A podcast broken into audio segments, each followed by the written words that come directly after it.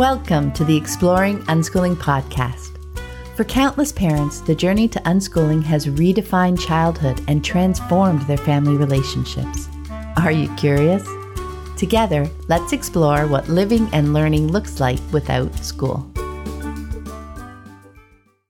Hello, explorers. I'm Pam Laricchia, and this is episode number 326 of the podcast. It's the 19th of April, 2022, as I record this intro.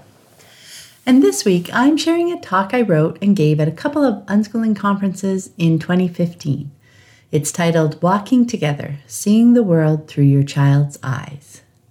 And like last month, it was really fun to revisit, and I'm happy to share it with you. If you've been listening to the podcast for a while, I don't think, well, I hope these aren't new ideas. Yet I know from experience that it can be so helpful to hear them over and over in different contexts, cultivating new connections, building a stronger web of learning around the idea, and leading to a deeper understanding. It can inspire us to contemplate the idea in relation to our own children today, and maybe a new insight bubbles up. Maybe a fresh aha moment is sparked. Maybe it reminds us why we made this choice in the first place, inspiring us to come to our day with renewed energy. There are all sorts of lovely reasons to listen in. And if you're a newer listener, have fun with the ideas. I'm excited for you. But before we get started, I want to take a moment to thank everyone who has chosen to support the podcast through Patreon.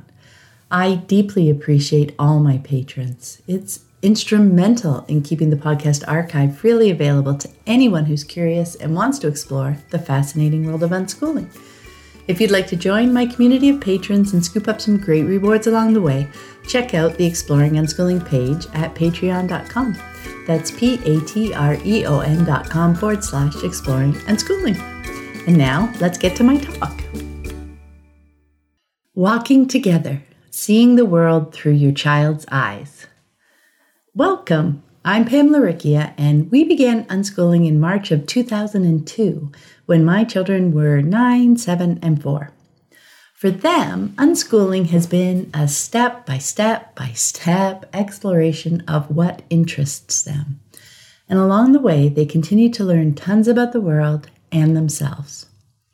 Today, I want to share with you some of the things I've learned on my unschooling journey about the value of walking together through our days with our children.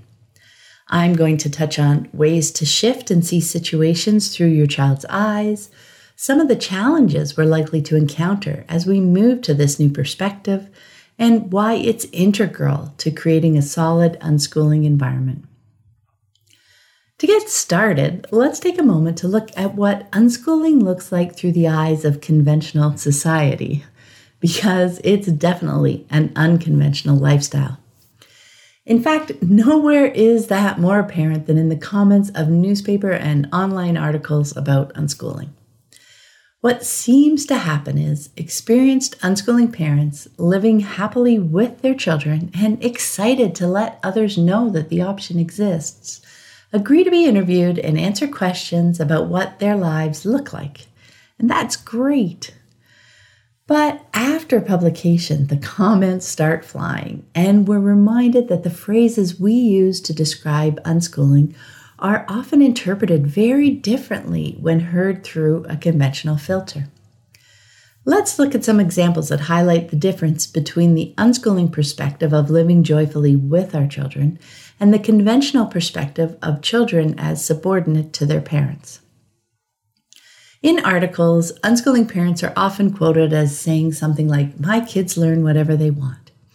And that is definitely a true statement. And it's the most direct answer to that common question What do your kids learn? I mean, you're not going to launch into a deconstruction of curriculum and real learning at that point. But for someone who hasn't spent a lot of time thinking about learning, what pops into their head when they hear learn whatever they want? Well, my kids would never want to learn anything. And from their perspective, that's true, isn't it? One of the big disconnects here is that while we see the learning in everything our children do, They are looking for learning to look like school.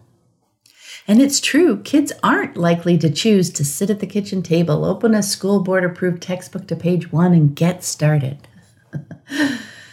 well, what about my kids choose what they do all day? Again, a true answer for unschoolers, but what might others envision when they read that? Well, my kids would just watch TV and play video games all day. And from their perspective, well, maybe that's YouTube now. from their perspective, that could very well be true too.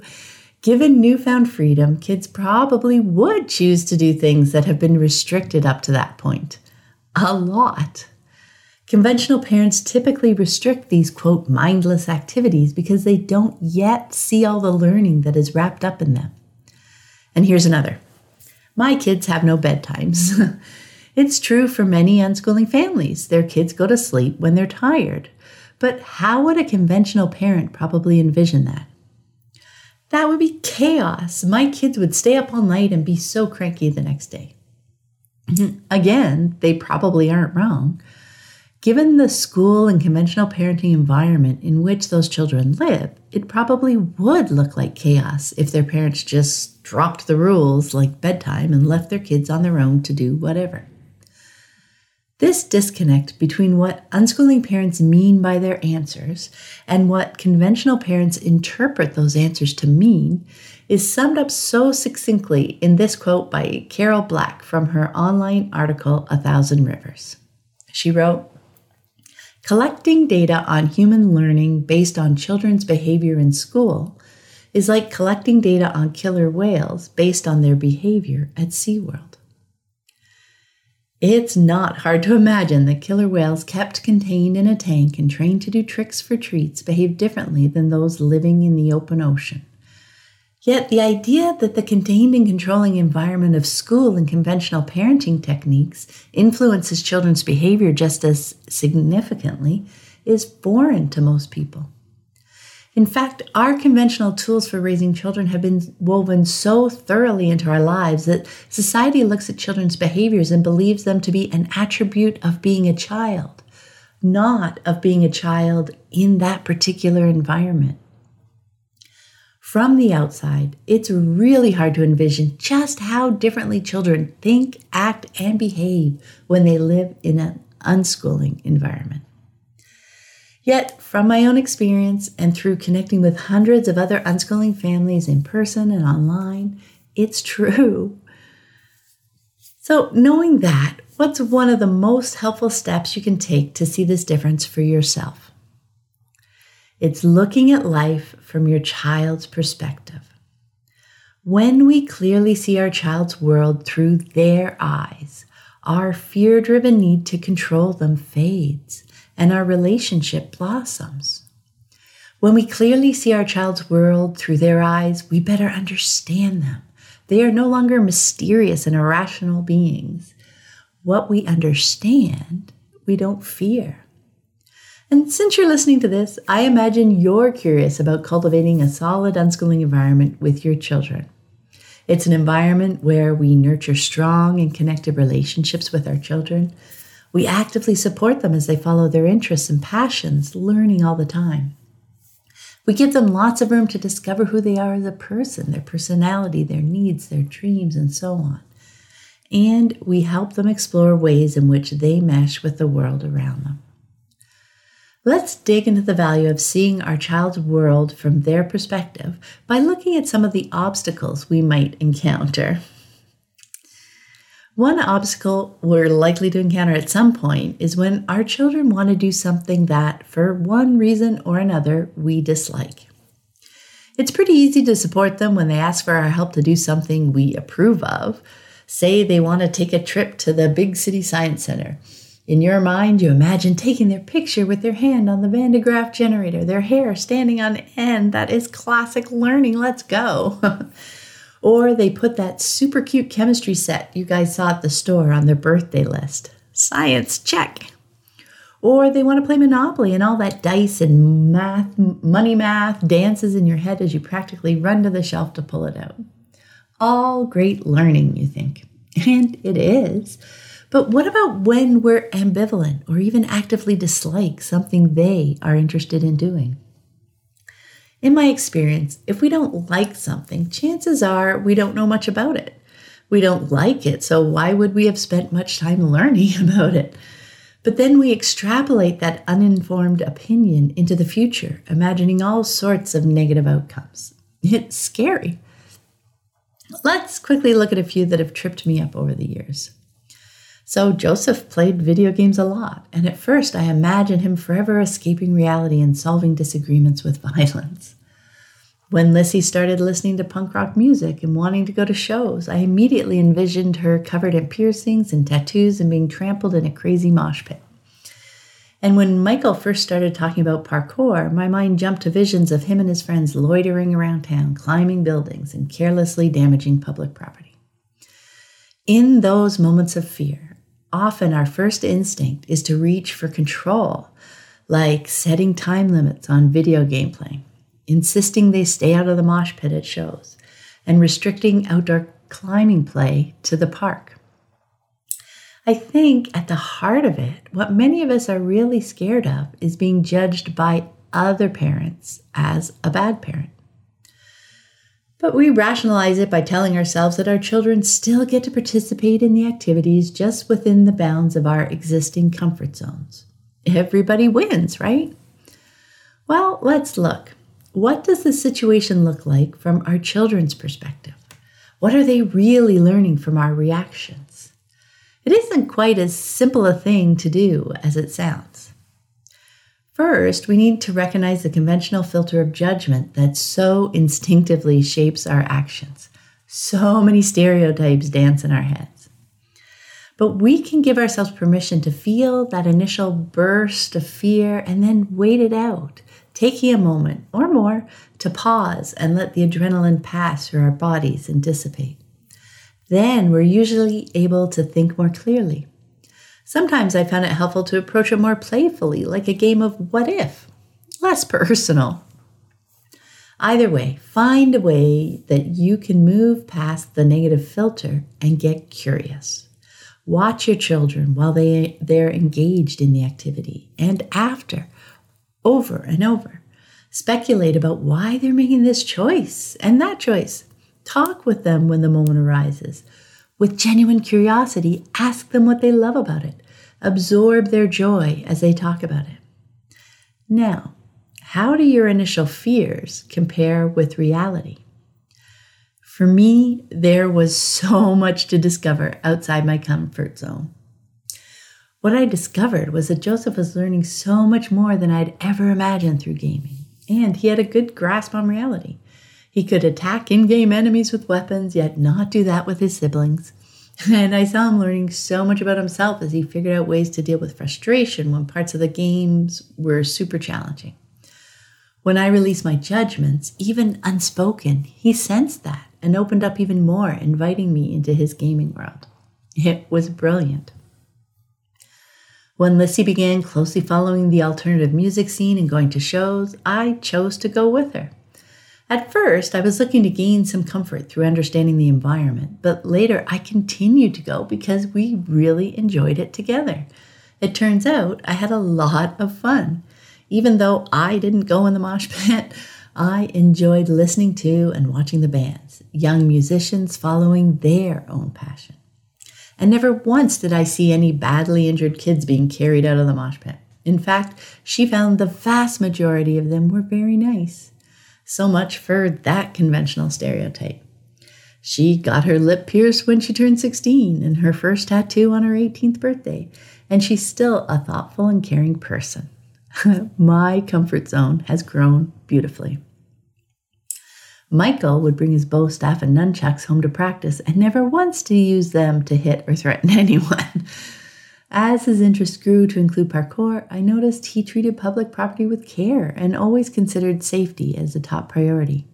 He would sometimes attempt things that I thought were risky, as in risking broken bones, but watching closely, I could see that he was comfortable with the challenge. I also saw him choose to not try things he felt were unsafe it became apparent to me that our comfort zones were just in different places. And since he has more intimate knowledge of his abilities and limitations than I do, he's in a better position to make those calls. So, what did I learn through doing all this thinking and observing? Well, one thing I learned is that I'm really good at blowing things way out of proportion in my head when I'm steeped in fear. I discovered that so many of the fears I was handed through stereotypes were definitely far off base. I also learned that trying something once doesn't mean I'm obligated to do it again and again, or that they'll want to do it forever. It's okay to try something and see how it goes. Everyone gets more information from the experience, and that helps us make more informed choices moving forward.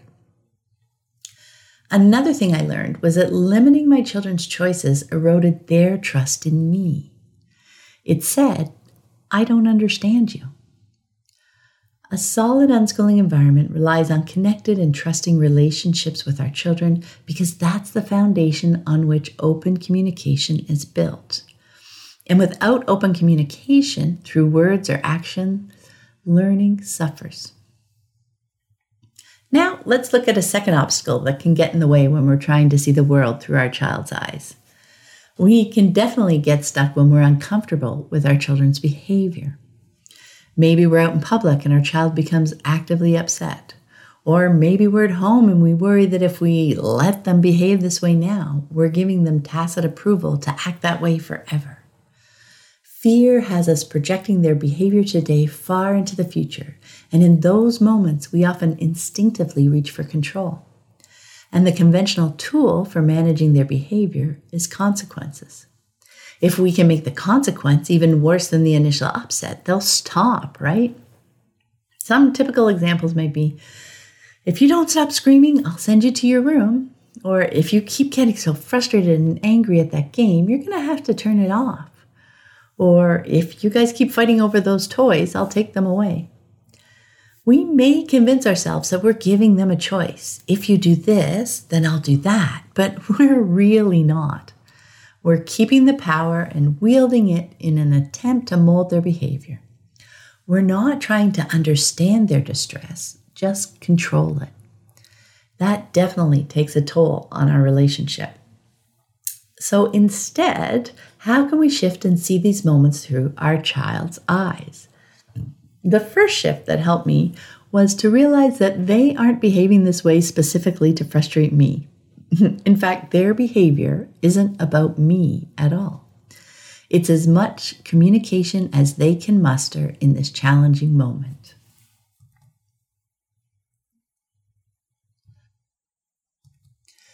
The second shift was to realize they are not adults. Projecting today's behavior onto their 20 year old selves is meaningless and perpetuates fear, which in turn interferes with seeing things clearly today. Children are learning and growing and changing with every experience. Your six year old will only be six for a year. These shifts help us move past our fears so we can more clearly see the situation from our children's perspective. And now let's look for patterns. What was their mindset leading up to that moment? Did they have a specific goal in mind that they were trying to accomplish? Was their day going well up to that point, or were they already a bit frustrated? Was this their first attempt, or have they been trying to do this for a while? What were the reactions of those around them? Is this something that regularly frustrates them? If so, maybe try to avoid putting them in that situation for now. like going to restaurants, don't keep setting them up for frustration and anger, and by extension, setting yourself up. Or if their reaction seems random, look back over their day. Have small frustrations been building up over time? Patterns can give you solid insight into behaviors. If your child seems to be knocked off kilter by new or infrequent situations, try taking the time to brief them beforehand. Maybe an hour before, or a day before, or a week before, however long they need to process the information. When they have a good idea of what to expect and what will likely be expected of them, they may be able to stay more centered and stay close to help them during the event too. And later, in a relaxed moment, debrief. How did they feel? What helped? What made things harder? What might you try next time?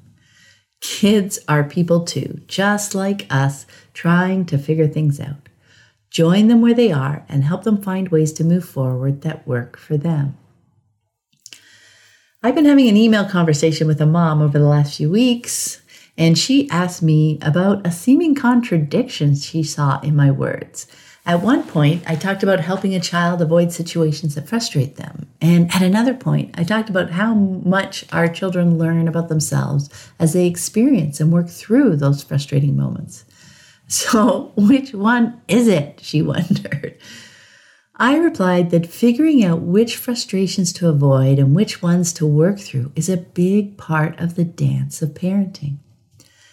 If it was something they were intent on doing, I'd do my best to help them move through it. They were fully engaged in that moment, and that's often when solid learning happens. When I could anticipate challenges and do or change something beforehand to help them avoid getting frustrated in the first place, I'd do that. Keeping an eye on the environment was key, especially when they were younger. Again, it's about looking to the child and seeing their world through their eyes. How important is this moment to them? What are they trying to accomplish? Today, is it more about the goal or about the process of getting to the goal? Can I help deliver the goal quickly and with little fuss? Or is he intent on accomplishing the goal on his own terms? And how can I support him as he explores the process? This dance of parenting is all part of creating a connected and trusting unschooling environment. It's how we help them explore their world and themselves. And this isn't something you do once or twice, find the quote answer, and move on. this is amazingly important learning about being a human being in the world that we continue to revisit, even as adults. We are always learning and changing and growing. It's life. And now let's look at a third obstacle that can often challenge us as we try to see things from our child's perspective, and that's feeling overwhelmed. I remember that feeling regularly when I had three children ages five and under, and I felt it again and again over the years. I still do sometimes. So, does this sound familiar? The house looks like a tornado hit, and we're having sandwiches for dinner again. I'm the only person tidying up the family room, feeding the pets, doing the laundry, and taking out the garbage, and I can't see any end to that. It's hard to consider anyone else's point of view when we're already feeling so overwhelmed in our own. There's no room left. Not only that, conventional wisdom encourages us to stay firmly stuck in our own perspective by telling us that when we're feeling overwhelmed, we need to get things under control. When we're uncomfortable with our children's choices, we're encouraged to gain control by setting limits. When we're uncomfortable with their behavior, we're encouraged to exert control by doling out consequences. And when we're feeling overwhelmed, like we can't do everything on our plate, we're encouraged to create clear expectations for others. In my experience, this typically means we organize a job board or chores list and demand that our kids, quote, do their share. We might even be able to convince our family that this is just what we need to get everything done. We explain that we'll be less grumpy and we'll have more time to play. And I mean, that sounds logical, doesn't it? But is it true? I think you can probably envision how chore charts usually play out. The first few days might go relatively smoothly, it's new and maybe even fun, but soon it's not so new. Soon the kids likely start to resist. They start to feel like we do about chores, that they're, well, a chore. and that's not what we were looking for. Where's the fun, we're all in this together attitude we conjured up in our imagination? We may not have seven kids, but can't the ones we have whistle while they work? well, do we? The chore chart itself tells our children exactly what we think about the regular work on the list. It's the stuff we don't enjoy doing, but that has to get done. We just want everyone to share the pain. It's practically a recipe for conflict and power struggles. And when our relationship suffers, their learning suffers. Think about it. If they have a question they'd like to ask you about something, or they're wondering where the glue is, But they're pretty sure that if they come to you, the first question you'll ask is whether they've emptied the dishwasher. There's a good chance they just won't bother asking. They may even actively avoid you. And that's not good for unschooling, really not good. So let's go back to the question Is our premise true? Well, let's look at that overwhelming to do list. Is it full of things we really want to do? Or are some of them things we think we should do? This is an important question. Take the time to really nail down the what before figuring out the how. For everything on your list, list, ask yourself why it's there. So let's take an example. Say your family visits your mom every Sunday, but there is so much prep work involved in taking your young children that you find it exhausting, a chore. Let's dig into that. Do you really need to go every week? Maybe revisit the value of that tradition. Do you really need to be that prepared? Prepared is awesome, but maybe you could leave some toys or supplies at your mom's house so there's less packing and schlepping every week. Can she come to visit you instead? There's no packing required for this option. Or can you meet somewhere else? Maybe it seems like a lot of work to host too, and it'd be easier to meet at a park sometimes. Maybe come up with a combination of things that make it less overwhelming for you. or how about the playroom? Your daily chore list says you want it tidied up every night before the kids go to bed. Well, can you make it easier to tidy up? Maybe set up some easily accessible boxes and bins for things so they can be quickly put away. Do you tidy up with them?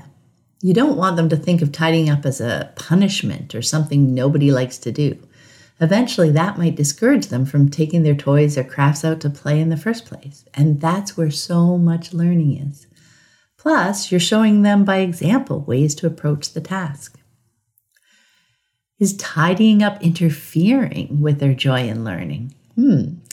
Maybe they're in the middle of a Lego build or acting out a story with all those stuffed animals set up in the corner.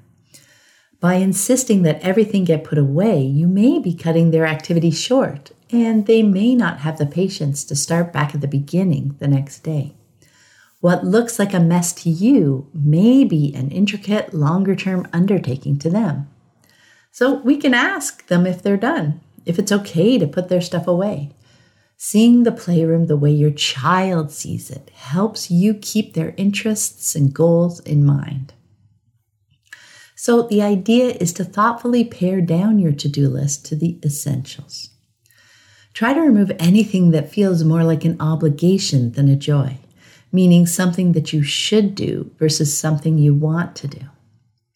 This process also helps you remember why you want to do some of those things in the first place. When my list is filled mostly with things I want to do, or at least want to have done, I look forward to accomplishing the tasks instead of feeling overwhelmed. Plus, when I'm happily doing something, if I ask someone if they could help me out, they are so much more willing to join me than when I'm acting resentful and put upon. Another thing I've tried when I'm feeling overwhelmed but don't want to put that burden on my kids is to streamline my time. In my imagination, I become super efficient. I remember trying to schedule my days when the kids were younger, breaking them into half hour chunks and starting super early while everyone else was still asleep. There'd be chunks of time dedicated to cleaning, playing with the kids, cooking, laundry, bills, and so on, everything I could think of. So, what happened after a few days? Well, the kids would have something super cool to show me during my cleaning time. Or they'd be busily engaged with their own activity during my play with the kids time. And we'd be deep into researching something fun when my phone alarm would go off and tell me it's time to start cooking dinner. Real life, real learning would get in the way of my schedule. And I'd have the realization again that while routines can be comforting, in my experience, time based schedules can come to feel more like handcuffs. I found things went more smoothly when I remembered to follow the flow of the day engaging with the kids and mindfully watching out for times that they're occupied. I'd fit the things I wanted to accomplish into those moments as they appeared. If there was something on my plate, I may not get it done today, but I would almost always find some time that week or soon enough. And if it truly needed to be done that day, we'd add it to the list of things we needed to make space for that day. But I found not too many things got down to the wire like that. In the meantime, my relationship with my children was strong and they were learning in leaps and bounds. In the end, chore lists and daily schedules came to resemble curriculum and class time to me. I had done a lot of deschooling to discover the incredible value in giving my children's academic learning the space and time to flow at its own pace. And it turns out these overwhelmed feelings were the perfect catalyst to consider whether that same learning environment would ring true for life skills as well. I looked at my children's unschooling days through their eyes and discovered that the answer was absolutely yes. of course, just as with the rest of their learning, it followed their interests and needs, not mine. So instead of my children learning what my comfort zones are through me saying, Your room is messy, time to clean it up, they were learning about their own comfort levels. Maybe it was, Hey, mom, I want to clean up my room. Can you help? Sure. Or, Mom, come see, I cleaned up my room. I went to look and appreciated it with them. Or I walked in and was surprised. Hey, you tidied up. Does it feel nice? Your collection of cameras looks great on the shelf. I've experienced all three over the years.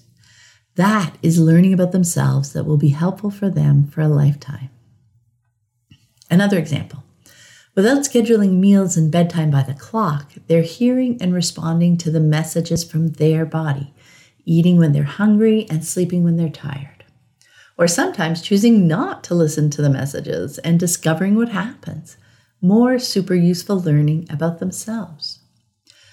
When we give life the time and space to flow, pay attention to the motivations behind our children's actions and respond to and support them as they explore, we see them learning so much.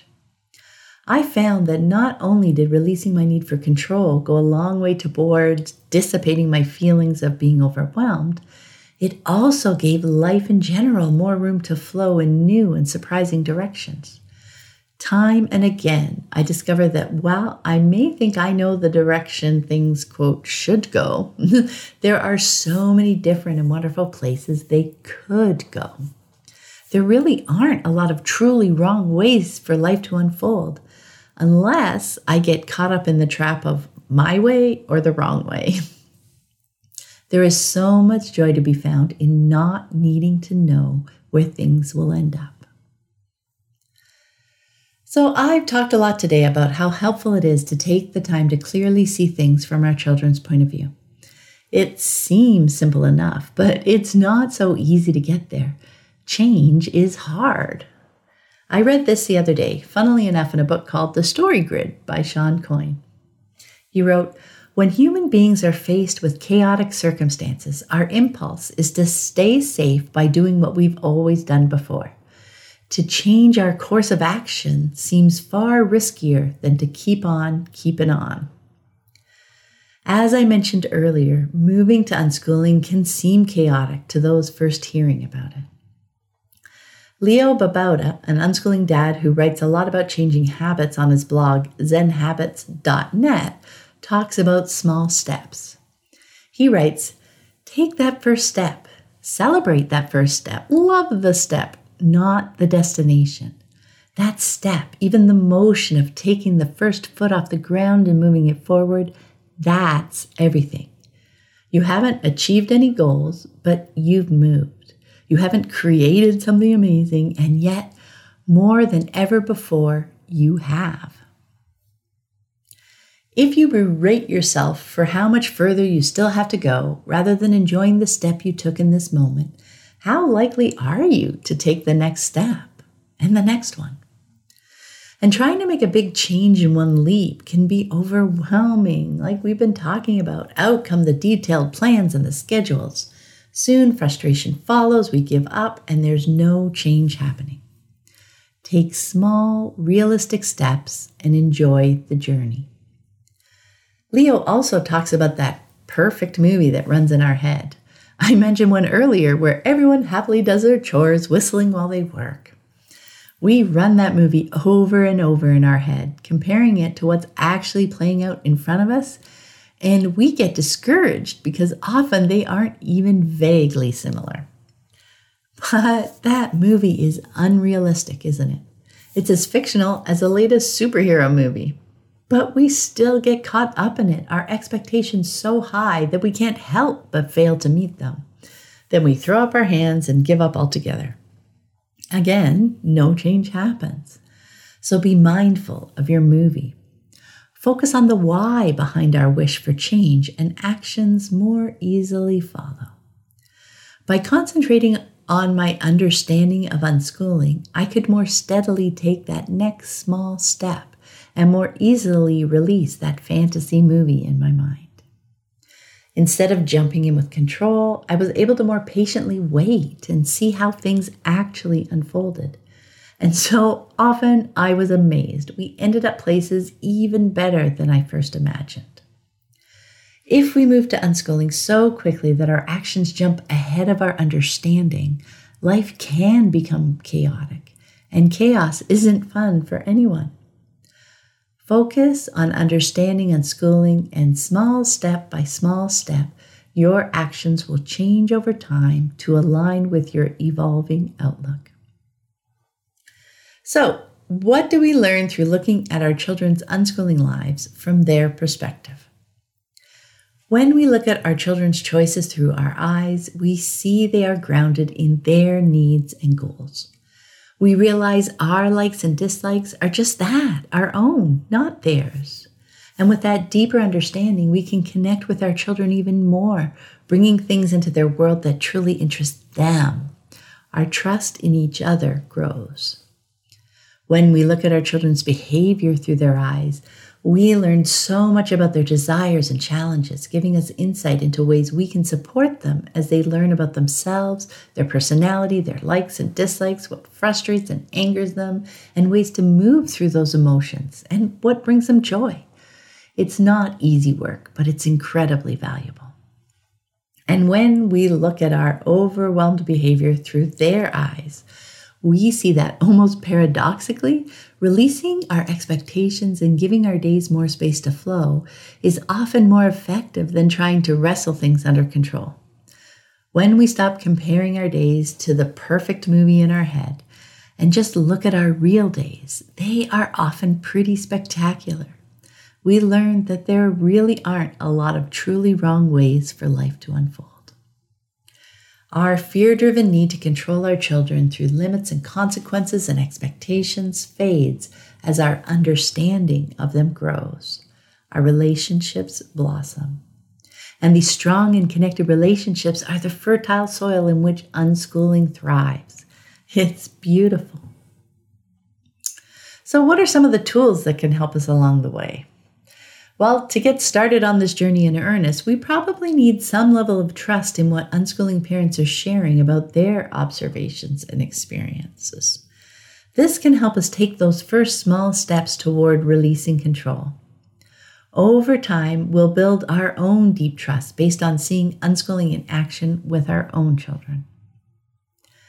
When we stop judging and trying to control our children's actions and behaviors, it frees up space for us to discover and empathize with their needs, goals, and feelings. And from there, we can meet them where they are today and help them pursue their interests as they move forward. And when we live mindfully, we're more attentive and aware of each moment.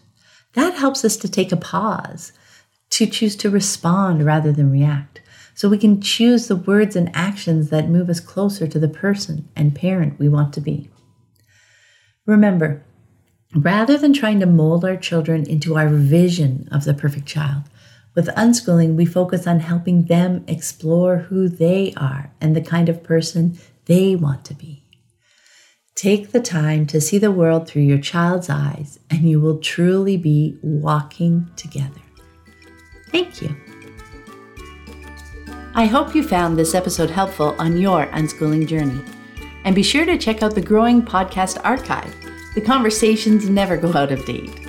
You can find more information about my books, the Living Joyfully Network online community, and the Childhood Redefined Unschooling Summit online course at my website, livingjoyfully.ca.